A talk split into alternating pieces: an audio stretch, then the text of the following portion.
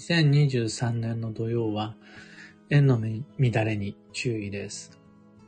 おはようございます。有限会社西企画西俊久です。運をデザインする手帳、有機暦を群馬県富岡市にて制作しています。有機暦は毎年9月9日発売です。最新版2023年度版は現在販売中。放送内容欄のリンクをご確認ください。で、このラジオ、聞く暦では毎朝10分の暦レッスンをお届けしています。今朝は、2023年の土曜の荒波を乗りこなす予定の立て方というテーマでお話を。昨日は YouTube にて2023年の運勢と注意事項をご紹介するオンラインイベント、新春暦読みの配信でした。ご視聴いただいた皆様ありがとうございます。見逃したという方もいつでもアーカイブご確認いただけますので、そちらゆっくりお時間ある時にご覧ください。配信リンクは放送内容欄に貼り付けておきます。なかなかしっかりと時間をとって、あの、ゴリゴリの講座レベルでお話しすることができているので、一回は新しい年を迎える前にできれば、多くの人に見てほしいです。で、その中で僕が担当したのは、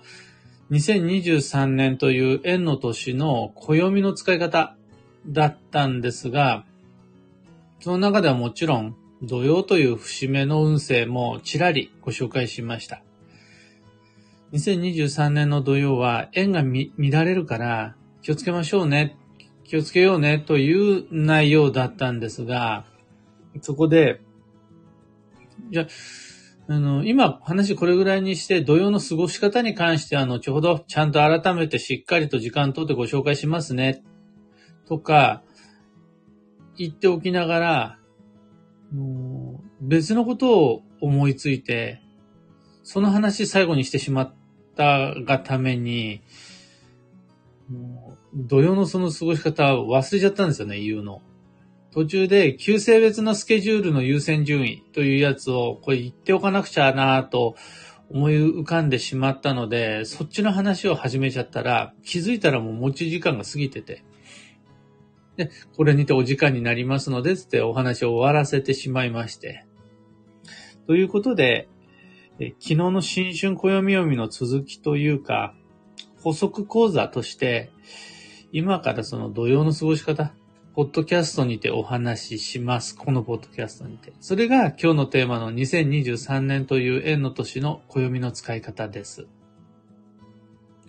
なのであの、昨日の YouTube の配信と今日のポッドキャスト合わせてお聞きください。で、2023年の季節の変わり目、土曜シーズンの作用は主に円に働き、円を不安定にさせ、円を揺らします。考えられる悪影響は例えば、人との摩擦衝突対立。あとは売り言葉に買い言葉。要は喧嘩。さらには、仕事でもプライベートでも、偏見、誤解、すれ違い。きっとこうに違いないという思い込み、そこから派生する様々なボタンの掛け違い。そうして人と人との仲が良い間でもすれ違い。からの摩擦衝突対立。ということで、どんどんどんどん縁が怖くなり、縁が面倒になった結果、人嫌いが起こったり、より好みによる狭い引きこもりの人間関係になっちゃったり、さらにはもうど、どこにも出かけたくないという、結果的に引きこもってしまう。そんな悪影響が考えられます。で、そうなってしまう主な原因は、疲労、消耗、エネルギー不足にあります。他にも細かい原因だったらいっぱいあるんですが、人それぞれいろいろな縁の乱れあって叱るべきですが、やっぱ主な原因は余力のなさ、疲れ果てた自分、エネルギーが足りない、それが原因です。心も体も疲れ果てた状態で土曜を迎えることで、いろいろなトラブルが起こると考えられます。なんなら土曜じゃなくても疲れ果てていれば誰だってトゲトゲしく、イライラして当然だし、言動が乱暴になるし、周囲とも揉めやすくなるものです。そんな危ない土曜の荒波を乗りこなすスケジューリングの鍵は、3つあります。1つ目が、休息の確保。2つ目が、予定としての引きこもり。3つ目が、癒しのお出かけです。1つ目の休息の確保は、比較的シンプル。ちゃんと休みを確保しましょう。スケジュールとして休憩、休日を自分で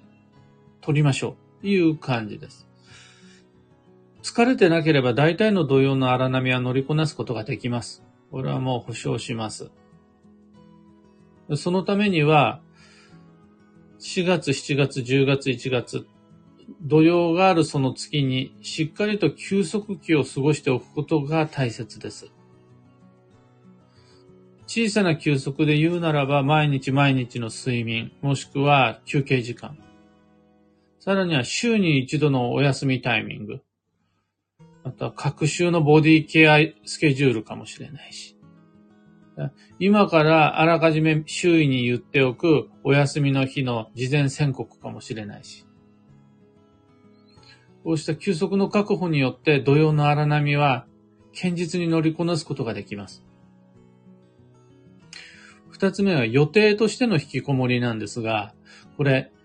あなんだかんだあって、結局もう人間関係がめんどくさくなって、外に出かけたくな、出かけたくなくなって、結果として引きこもっちゃう。これは2023年度の典型的な悪運のシナリオです。引きこもりは、すべての人に可能性がある来年度のやばいパターンです。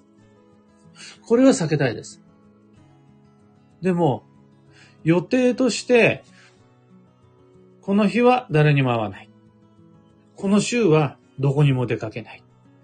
こことこことここででは出かけるんだから、そのための準備や体力の回復のために、こことここは引きこもる。この予定としての引きこもりはめっちゃ有効です。運も悪くないです。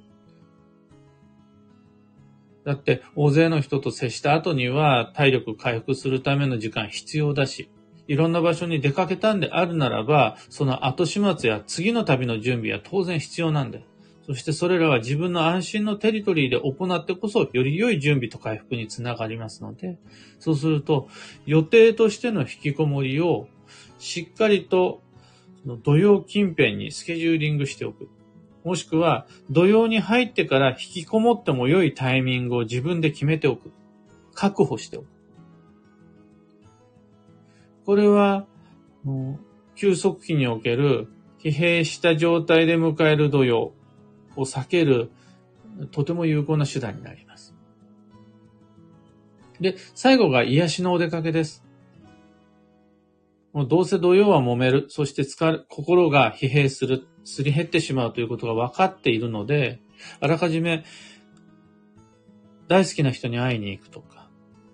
心落ち着くカフェに行く日を確保しておくとか、あとは温泉が好きな人なら温泉へ、サウナが好きな人ならサウナへ、森林浴が好きな人であるならば街路樹へ森へ、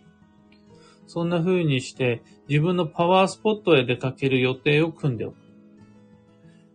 職場で手に入れたストレスは職場にいるうちは絶対解放することができないので、職場の外に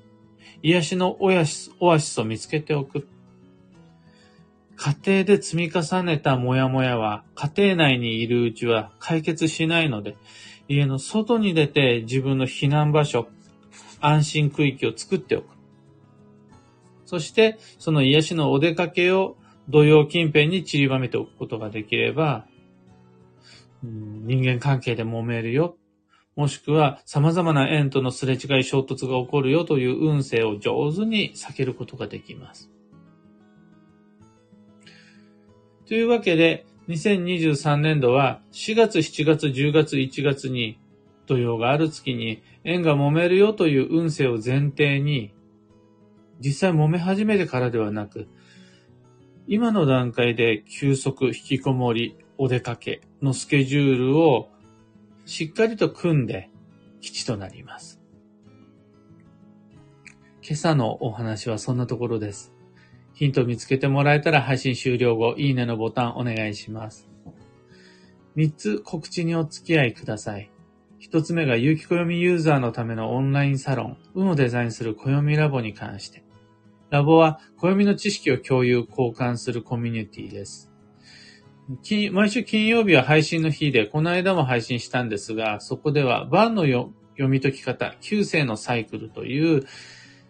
暦の93ページ、94ページの図の詳細説明をしました。これそのままではまだまだわかりにくい図なので、こういう風にぜひ使ってくださいっていうお話です。ラボ名の方はお時間のある時に Facebook グループの方をご確認ください。二つ目の告知が開運ドリルワークショップ2023に関して、いよいよご視聴期限である2月3日まであとわずかとなりました。ドリル、もうすでに受けたことがあるよという方も、あと最後の復習として、もしくはもう一つの予定を探すために、い、いろんな配信があるので、フォローアップ講座だけでも3回分あるので、そちら、もう一回念のためのご確認、ぜひともおすすめです。三つ目が、新春暦読みオンラインに関して、YouTube にて2023年の運勢と注意事項を配信しました。その土曜の過ごし方は言い忘れちゃったんですが、それ以外のことはいろいろと、いろんなアプローチからお話できていますので、アーカイブお好きな時間にご視聴ください。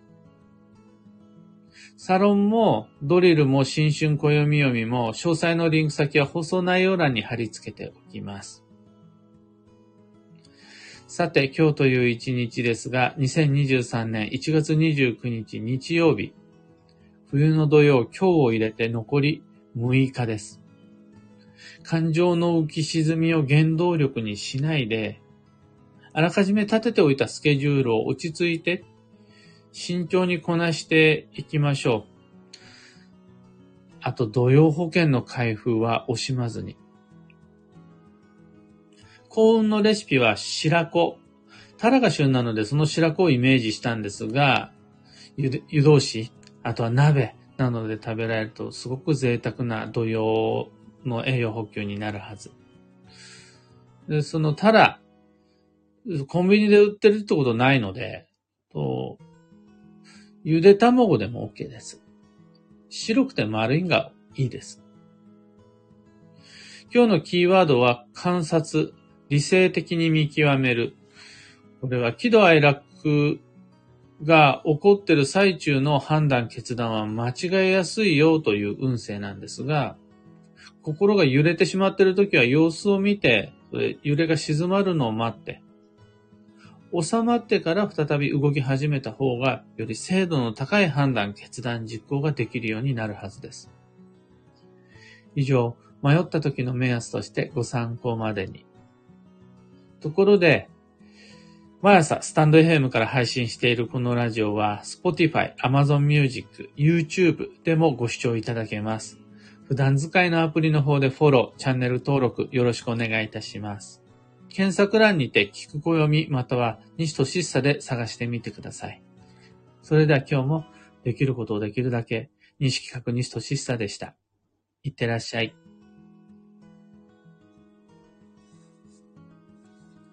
花さん、おはようございます。ひでみんさん、おはようございます。オペラさん、ゆうさん、かぶさん、小川ともみさん、ちななおさん、えっぽさん、おはようございます。皆々様、土曜にやられていないでしょうか僕は、ここまでとは思わなかったものの、年替わりの土曜は激しいと想定していたので、いっぱいの、それこそ、あり余るほどの土曜保険を準備しておいたんですが、おかげさまで、それがちゃんとうまく機能していまして、毎日のように土曜保険を開けながら荒波乗りこなしています。